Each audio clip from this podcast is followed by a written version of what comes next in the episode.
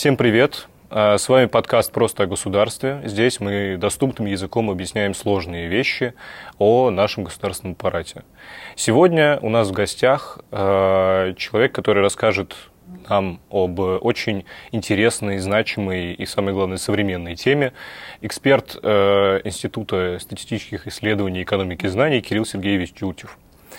Кирилл Сергеевич, здравствуйте. Да, здравствуйте. Хотелось бы у вас в первую очередь спросить, как вы связаны с этой темой, почему вы решили ей заниматься и чем конкретно вы занимаетесь в вашем институте, связанном с инновационными городами. Спасибо большое за вопрос. Ну, начать я хочу вообще с того, что поблагодарить за то, что вы меня пригласили, чтобы выступить Спасибо большое, что на, вашей, на вашем подкасте. Во-вторых, я хочу вас поздравить. Я считаю, вы действительно делаете очень крутой предмет. У нас на факультете, на нашей программе очень много крутых спикеров, и я могу только пожелать вам успехов, дальнейшего развития, чтобы а, как бы можно больше людей узнали о, о нас, о том, чем мы занимаемся, ну и вообще, как действительно устроено государство, потому что даже те вещи, о которых мы сегодня будем говорить, достаточно сложно объяснить простым языком. Ну, сейчас мы тоже к этой теме немного подойдем, немного ее затронем, а затем уже к инновационным городам более плотно подойдем, причем с разных сторон. А как я попал в эту тему? Ну, на самом деле, тут ничего сложного нету. А, я сам вообще родился и вырос в небольшом сибирском городе, который называется Черногорск, uh-huh. Республика Кассия. Всем привет. Вот. А, и когда я поступал в вышку на программу государственного муниципального управления, меня на самом деле всегда очень сильно интересовало, вот как я с помощью своего образования, своих знаний могу так или иначе помочь своему городу. И поэтому, когда вот пошли курсовые работы, исследовательские проекты, я занимался такой тематикой, как моногорода. Очень популярная uh-huh. на самом деле тематика, потому что Черногорск это типичный моногород, который очень сильно завязан на угольную отрасль, на угольную промышленность. И вот как я стал заниматься городами, именно экономикой города, экономикой территории и так далее. Затем уже, когда я был постарше, уже магистратура. А, в те времена была очень популярна, очень свежа тема умной специализации. Это вот такая вот политика в Евросоюзе, которая нацелена на то, чтобы сгладить различия между разными регионами Евросоюза, в первую очередь между Западной Европой и Восточной Европой, uh-huh. новыми членами Евросоюза, на основе проведения инновационной политики, причем территориальной инновационной политики. И вот как-то вот таким вот маленьким заходом я стал понимать, что если мы хотим решить проблемы, в том числе наших городов, надо двигаться по пути инноваций, инновационного развития. То есть думать, каким образом нам развивать инновации в этих городах, поскольку это ключевой драйвер роста экономики там, региона, города. Я правильно понимаю, что как бы концепция такая, что с помощью внедрения инноваций можно э, вот это неравенство между регионами уменьшать? Да, именно так. Ну, э, эта концепция, повторюсь, региональная, но если мы говорим вот прям совсем теоретическим языком, то вот концепция умной специализации, она относится к э, теориям, которые носят название place-based, uh-huh. да, то есть привязанные к конкретной территории. Вот для того, чтобы осуществлять инновационную политику, вот в Евросоюзе централизованно выбран именно региональный уровень. Uh-huh. И здесь на самом деле ну, есть много для этого обоснований. Ну, самое простое обоснование то, что очень часто у муниципалитетов, у городов просто нету своих средств для того, чтобы заниматься инновациями. Поэтому вот стараются концентрировать ресурсы на региональном уровне, региональный uh-huh. уровень уже определяет приоритеты и каким-то образом все это развивает. Но мы все с вами прекрасно понимаем, что регион, он э, понятие такое очень абстрактное. Да. То есть, ну, если мы посмотрим на регионы России, да, ну, есть Красноярский край, угу. да, в котором, значит, есть там Таймыр, есть Ивенке, угу. есть где-то на севере Норильск, а есть Красноярск, вот конкретная точка, концентрация, которая дает там большую часть экономики. Есть такой прекрасный регион у нас, как Республика Саха-Якутия, который вообще больше, чем вся Франция. Да. Ну, о чем тут говорить, да? Понятное дело, где там сконцентрированы инновации. Угу. То есть регион во многом понятие такое абстрактное, и если мы все-таки говорим о том, что мы хотим заниматься политикой, управлением ближе к непосредственному нашему объекту управления, угу. о чем нам говорит теория государственного муниципального управления, что вот где проблема, где объект управления, вот тот уровень не должен этим заниматься. Угу. Мы, конечно же, приходим к выводу, что нужно стараться это все сместить на уровень городов. Да. Вот. И в последние годы, собственно, все к этому и движется. Мы сегодня об этом еще поговорим.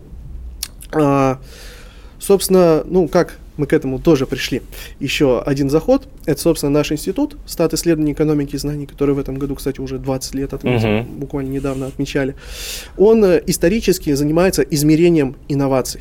То есть мы стараемся каким-то образом эту вещь, если можно так выразиться, измерить. Угу. Тут надо понимать, есть разные международные стандарты. Например, руководство Осло, руководство Фраскати. Угу. Если э, один гайд, ну они гайд называется, э, говорит о том, как измерять инновации на уровне организации, другой уже говорит о том, как, значит, на национальном уровне это еще измерить. Uh-huh. Национальном можно проецировать на региональный, но вот на городском всегда начинаются некоторые проблемы вот, о которых мы тоже сегодня поговорим. А у меня возникает такой закономерный вопрос. Если мы говорим э, о городах, развитии регионов, э, мы сейчас с вами позиционируем и ведем речь о как бы государственном муниципальном управлении и инструментах государственного муниципального управления. Но я думаю, у э, тех, кто нас слушает, тех, кто нас смотрит, может возникнуть вопрос, почему тогда это не отрасль урбанистики? То есть э, в чем принципиальная разница есть ли она? Смотрите, а, вот тут на самом деле тоже очень интересный, я бы сказал, камень преткновения. Когда мы говорим о городской среде и, и об инновационных городах, мы на самом деле вот в, в, в рамках наших исследований пришли к выводу, что а, вот сильные инновационные города они между собой по развитию городской среды практически не отличаются. Угу. То есть ключевое различие между городами это в развитии именно инноваций, это технологии, это креативная индустрия, но никак не городская среда. То есть я, если вы, как человек, который талант, инноватор, угу. да, вот выбираете себе место, куда вам релацироваться, да, или куда пойти работать, то есть вы ищете свои карьерные возможности, место, где вы можете самореализоваться. Угу. Это нормально для вас, как для человека талантливого то вы на городскую среду уже вряд ли будете смотреть, потому что что в Лос-Анджелесе, что в Нью-Йорке, что в Москве, что в Париже, городская среда на самом деле хорошая. Спасибо большое. И давайте, собственно, перейдем к базовым понятиям. Что такое вообще инновационный город, как его характеризовать, как понять, что вот мы сейчас находимся в Москве, и мы находимся в инновационном городе. Угу. Спасибо, отличный вопрос на самом деле. Вот тут вот опять начинается развилка уже научная, что понимать вообще под инновациями, под инновационным uh-huh. развитием, да, соответственно, под инновационным городом. В инновациях, когда я упоминал технологии креативной индустрии, и кроется ключевое различие. Лидеры тянутся к лидерам. Uh-huh. Если вы хотите стать великим ученым, если хороший такой студент, да, то вы будете искать лучшие университеты. Если вы хотите стать технопредпринимателем, то вы, соответственно, будете искать тусовки вот этих uh-huh. вот предпринимателей, где они там ну, пич-пиццы проводят самые разные, да, где есть инкубаторы, ага. бизнес-инкубаторы, я имею в виду, где есть инвесторы, которые готовы у вас вкладываться деньги. Если вы талантливый инженер, то вы будете искать компанию технологическую, соответственно, которая набирает этих инженеров. То есть, вот э, э, инновационный город – это место концентрации вот этих вот лидеров инноваций, к которым все тянутся. Угу. Пока вы, может, сами еще не лидер, да, вы начинающий специалист, но вы к ним тянетесь. И вот именно они определяют черту вот этого инновационного города, они задают паттерны поведения, и поэтому, когда город имеет вот таких вот у себя лидеров, он становится, соответственно, в некотором роде законодателем мод uh-huh. в области инноваций, на которые все равняются, к которым все стремятся. И, собственно, что здесь важно? Многие инновационные лидеры, они стремят показать свою принадлежность к тому или иному городу. То есть многие инновационные компании, например, они берут себе в название вот, именно место своего положения, uh-huh. да, креативная организация для того, чтобы бренд ассоциировался именно с городом, с местом. Это зачастую оказывается очень важным потому, по одной простой причине. Вот э, все мы знаем, там разные компании, они на самом деле транснациональные, то есть они по всему миру, у них там R&D-центры в одной стране, там, производство в другой стране может быть, но они все равно хотят ассоциировать себя с каким-то конкретным местом. Да? Вот мы когда говорим Apple, мы вот сейчас не просто говорим Apple, мы говорим компания из Купертино, uh-huh. производитель телефона из Купертино. Вот для них это очень важно, ассоциация с каким-то местом. Ну, а Купертино, понятно, Кремниевая долина, да. драйв, инновации, вот эта вот вся история. Я правильно понимаю, что э, инновационность места определяет его инфраструктура, грубо говоря, то есть те возможности, которые это место дает. У меня тогда возникает вопрос. Почему это именно города. То есть представим себе ситуацию, что у нас есть какая-нибудь э, пустынная местность, э, не сильно заселенная, но там есть энное количество поселений, и они не сильно развиты, то есть они на уровне там, деревень, грубо говоря. И у нас есть пять деревень, одна из которых имеет наилучшие инфраструктурные возможности, и все стекаются туда. Но это не город, это небольшое поселение. Мы можем называть ее инновационной или нет? Спасибо за отличный вопрос. И тут я отошлю всех и вас, и наших слушателей к прекрасной книге а, Глейзера «Триумф города». Где он, собственно, это тоже американский экономист, ну, его тоже иногда относят к урбанистам, раз уж городами занимается, но он все-таки экономист по большей части, где он проанализировал статистику вот именно по Америке и на самом деле показал, что несмотря на то, что мы постоянно критикуем города, да, грязные, плохая экология, убийства, еще что-нибудь там, неважно, шум, Угу. Вот. Он, тем не менее, на статистике показал, что город по качеству жизни и по продолжительности жизни, и по смертности от разных онкологических заболеваний во много раз превосходит сельские территории. Если мы так посмотрим, деревня, она все-таки, сельская местность, она консервативна всегда. Угу. В этом плане очень сильно она отличается от города, который всегда был более открытый. И тут на самом деле есть много концепций, социологических в том числе, угу. почему город такой открытый. То есть кто-то говорит вот именно потому, что там вот такая вот городская открытая среда, которая привыкла принимать вот этих вот иностранцев, назовем угу. так, да, и она более открыта поэтому. То есть она адаптировалась под это условие. А кто-то говорит, что наоборот, город это место, где легко затеряться. То есть, если ты приедешь в деревню, в сельскую местность, то ты будешь у всех на виду. Ну, известно, что все в деревне друг друга в лицо знают. Да, да? естественно. А большой город – это место, где можно затеряться. Ты встретил человека, там, метро пересекся, большая вероятность, что ты его никогда в жизни больше не увидишь. Угу. Неважно, там, выделился ты как-то, не выделился. То есть вот э, разные есть объяснения тому, почему именно город все-таки, а не uh деревня инновационно является. Хотя, попрошу заметить, даже небольшие города, вот все-таки, но все-таки города, могут выделяться большой концентрацией талантов. Это очень характерно для Европы.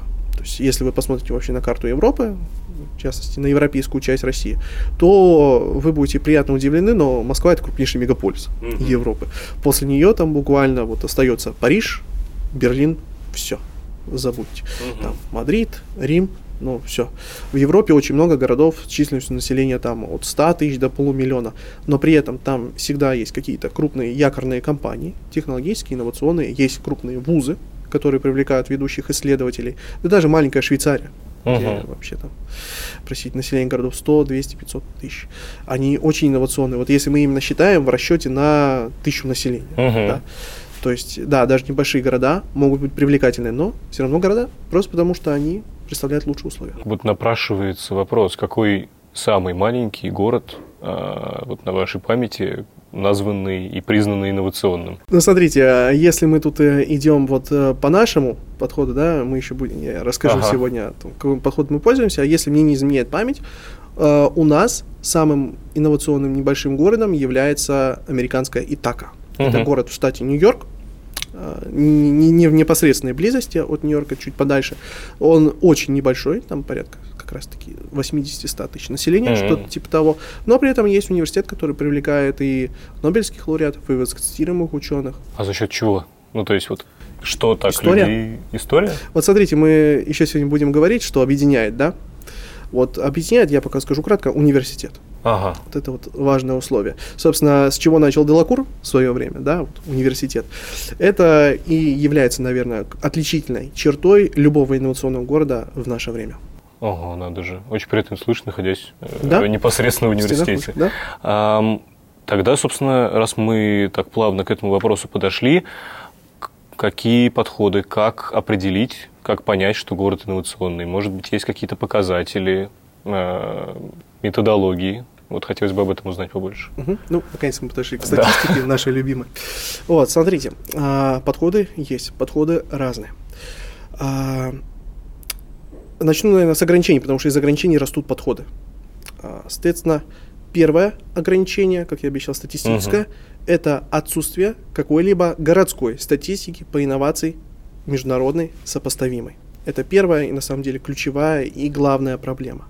А почему так? Ну, то есть, почему э, на муниципальном уровне так плохо? Не созрел. Вот помните, я э, с чего, э, о чем раньше говорил? Ага. Уровни власти муниципальный не совсем еще готов для ага. того, чтобы принимать серьезные полномочия по инновационной политике. Угу. Соответственно, поэтому, поскольку не сформировалась еще ситуация такая, соответственно, нет запроса на такую угу. статистику, нету полномочий, зачем собирать статистику. Именно поэтому, собственно, мы исследуем не все, в принципе, города, да, угу. мы видим, что есть города, для которых это актуальнее, то есть которые могут нести на себя бремя инновационной uh-huh. политики. Ну, например, это города, которые являются одновременно субъектами, да, вот Москва, например, uh-huh. является субъектом Российской Федерации, Санкт-Петербург, та же самая история. Берлин, Бранденбург, Париж, Иль-де-Франс. Угу. То есть это все такие вот э, крупные городские образования, которые, собственно, могут за счет того, что у них есть ресурсы, заниматься этой инновационной политикой, для них это актуально. Вот для них этот вопрос уже созрел, статистику нужно каким-то образом собирать. Ну, повторюсь, ее нет, поэтому uh-huh. ее нужно, что называется, делать своими руками. Соответственно, вот первое ограничение – отсутствие какой-либо официальной статистики. Uh-huh. Вторая проблема, собственно, э, это отсутствие вообще понимания, что такое инновационный город. Uh-huh. Мы тоже к этому сейчас подходим, но здесь вопрос скорее в границах. Вот надо понимать, что когда мы собираем, опять же, ту же статистику, мы ее как собираем? В рамках административных границ. Uh-huh. Вот есть, что-то назвали городом, вот административные границы, в рамках этого собирается статистика. Но инновации, да и экономика вообще, они вот этим вот административным границам не подчиняются. Вот если есть возможность, я бы был очень благодарен, если во время подкаста вы просто показали бы карту, что такое Лос-Анджелес. Ага. Вот именно с точки зрения административных границ. Google карты это показывают. Вы увидите, что вот весь этот э, длинный протяженный такой, э, длинная протяженная агломерация, угу. на самом деле Лос-Анджелес непосредственно, вот, что называется, городской округ Лос-Анджелес, как бы мы по-русски сказали, да, да, да. это одна двадцатая просто по площади. Ага. То есть все компании инновационные, э, все ключевые вузы, они расположены в основном не в территориях административных границ Лос-Анджелеса, они расположены в соседних угу. тоже административных образованиях. Санта-Клара, например, да. Если мы посмотрим Купертино, тоже, вот, казалось бы, Кремниевая долина, Кремниевая долина. Но это не Сан-Франциско. Угу. Купертино это вообще отдельный город. Поэтому есть проблема с определением границ. Ну и третье ограничение – это вообще концепция понимания инноваций, что мы под этим понимаем. Тут надо тоже понимать, что вот в традиции, ну, традиционно мы для себя представляем вот инновации, да, вот э, технологический стартап ок, инновация, ученый ок, инновация. Инновация это что? Это идея, это новая идея, которая переворачивает, да. Но из этого, из этого как будто следует, что мы все дружно, жители там, э, городов, сельских поселений и вообще любых территорий должны дружно ехать в город, потому что так у нас больше шансов, больше возможностей развиваться. И вот вы как считаете, это было бы целесообразно? А как это противоречит тенденциям последних лет? Вообще последнего века, последних двух веков. Все всегда стремятся в город. Угу. И чем богаче этот город, чем лучше, тем больше туда желают люди попасть. Тогда такой вопрос. Если это как бы общий тренд, он, у нас же есть, э, насколько я помню, и нацпроекты определенные цели по развитию сельских территорий. У нас есть программы в нашей стране, я имею в виду, э, там, земский врач, земский доктор, земский учитель. То есть как будто бы есть э, желание там, да, у власти и так далее наращивать э, возможности на селе и так далее, в малых городах, сколько сейчас развивается. Но получается, что как будто есть противоречие в этом, что нет, поехали все дружно в город. Тоже хороший вопрос, спасибо большое.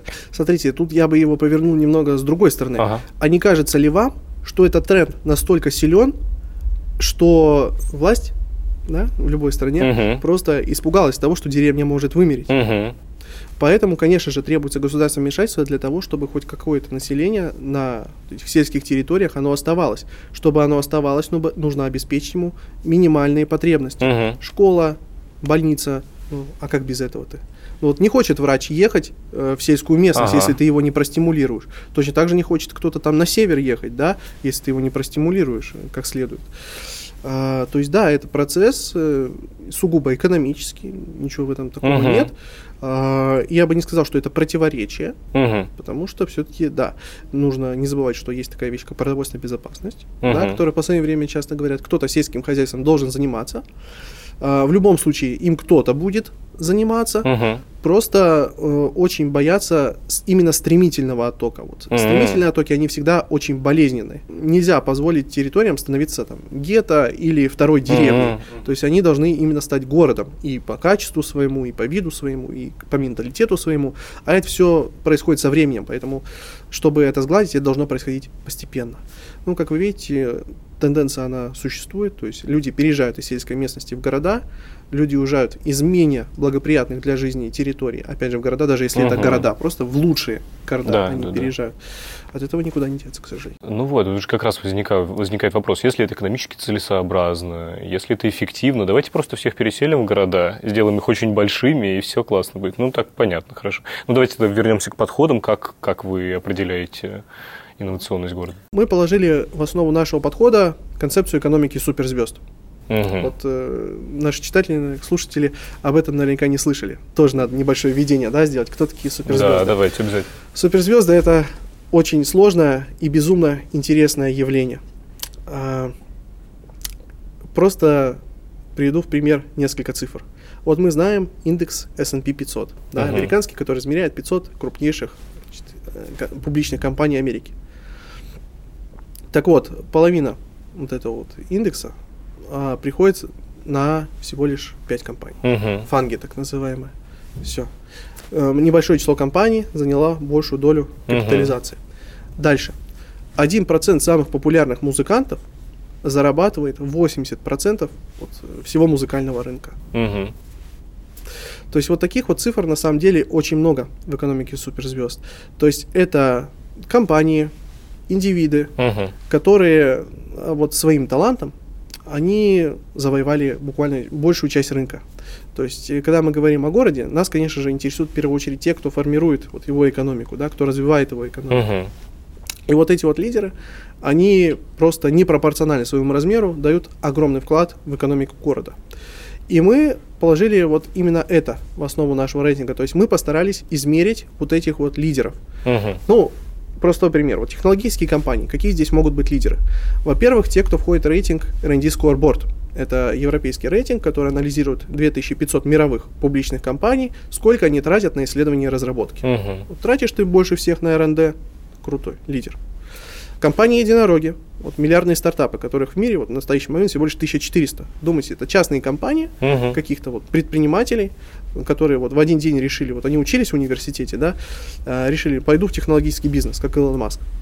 А, придумали, кстати, Илон Маск, э, он является создателем нескольких сразу единорогов. Это тебе и SpaceX, uh-huh. это PayPal. Кстати, вот, э, вот это вот ходило раньше выражение мафия PayPal. Это вот несколько основателей PayPal, uh-huh. которые потом начали вот такие вот стартапы, как пирожки горячие, просто печь.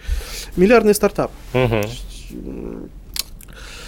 А, такой пример. Дальше, если мы говорим об образовательных организациях, кто здесь лидеры? Не просто кто там много студентов учит, да, а кто попадает в мировые рейтинги. Вот угу. в и наверху, да, знаете такой рейтинг Quest, да, THE, есть еще шанхайский рейтинг вузов. Вот ты лидер, угу. молодец.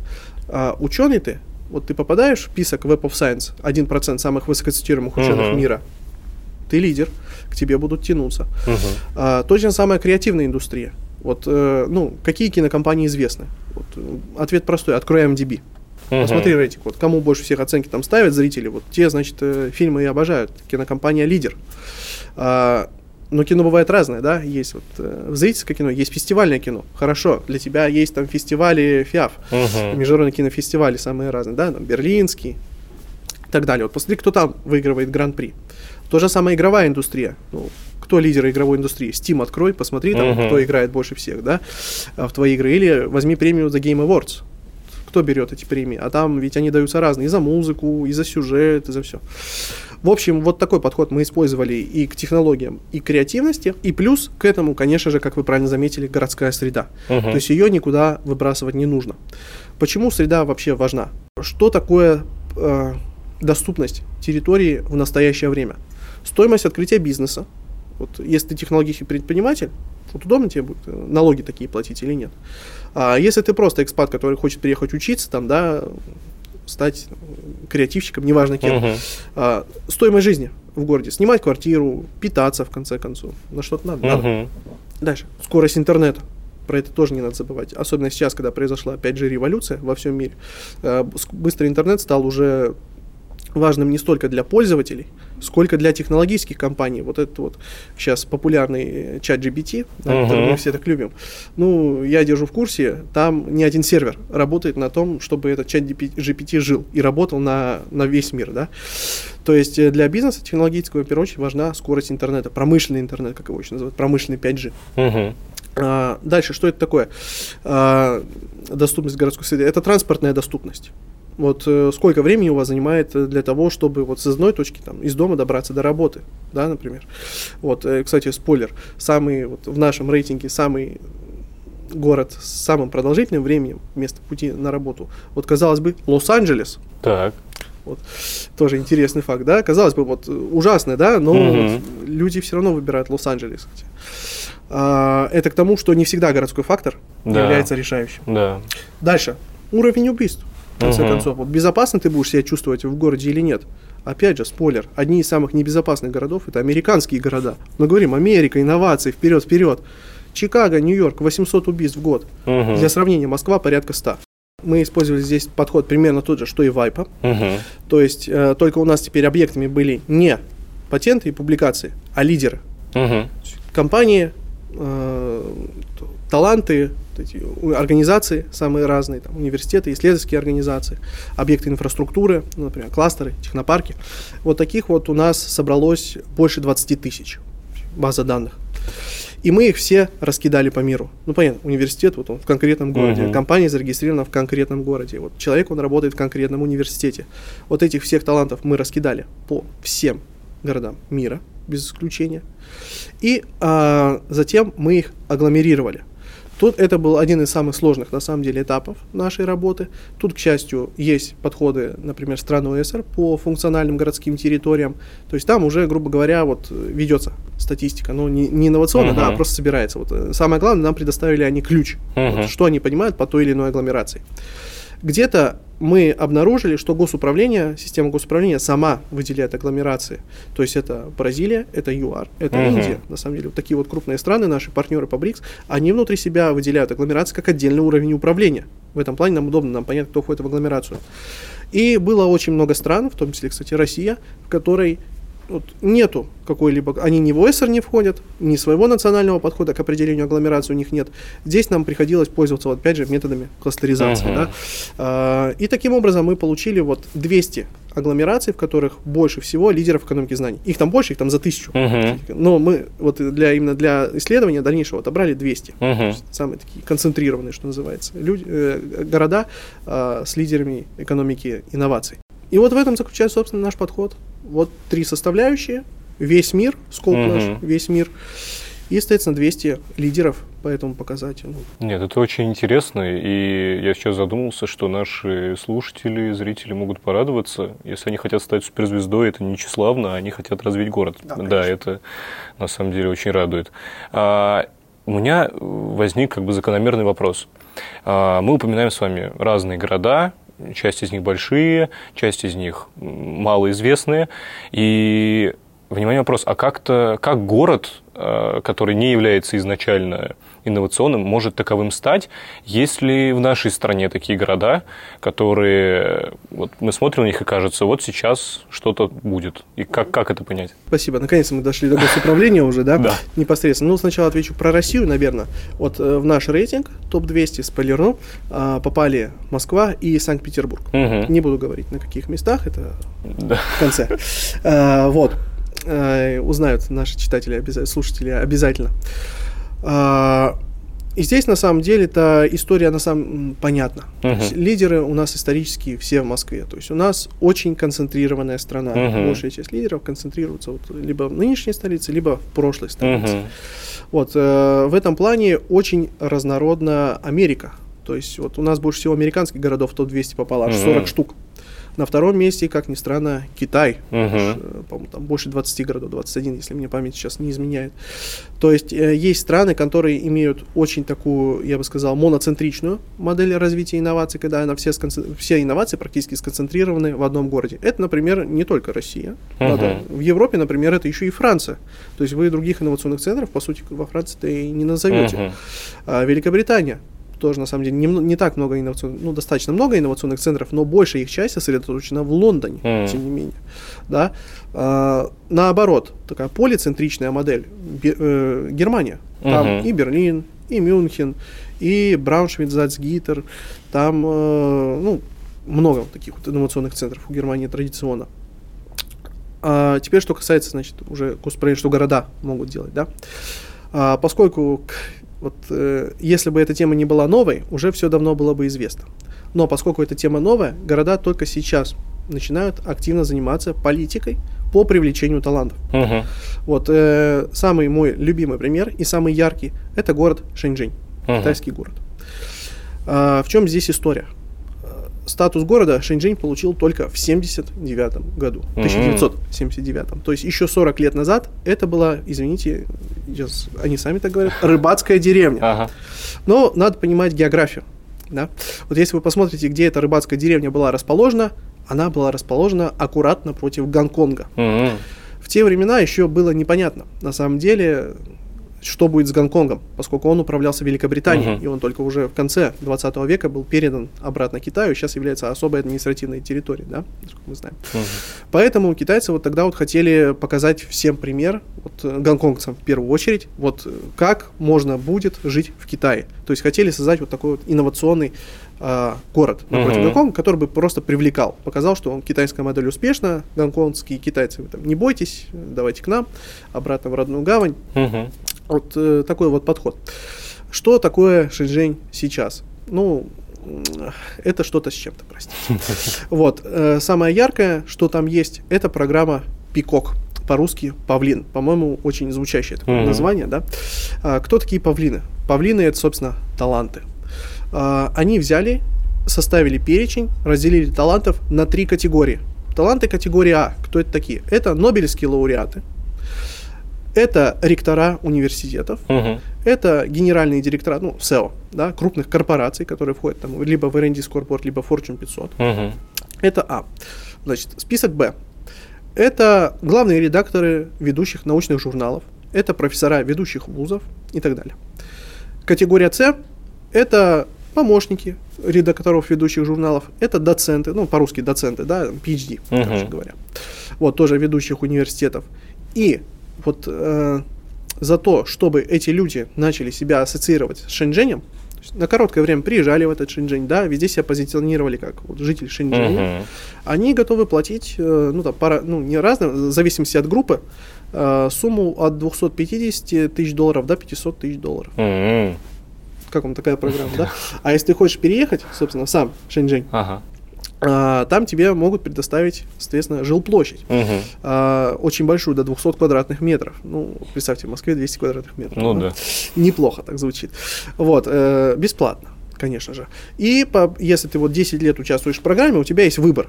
А, первое, ты просто получаешь деньгами компенсацию за эту квартиру. А, ну, тебе возвращают деньги угу. да, за квартиру. Второй вариант, это ты ее забираешь себе в собственность. Вот так вот. Э, Нет, это хорошая мотивация, 100%. Очень хорошая мотивация, на самом деле, да.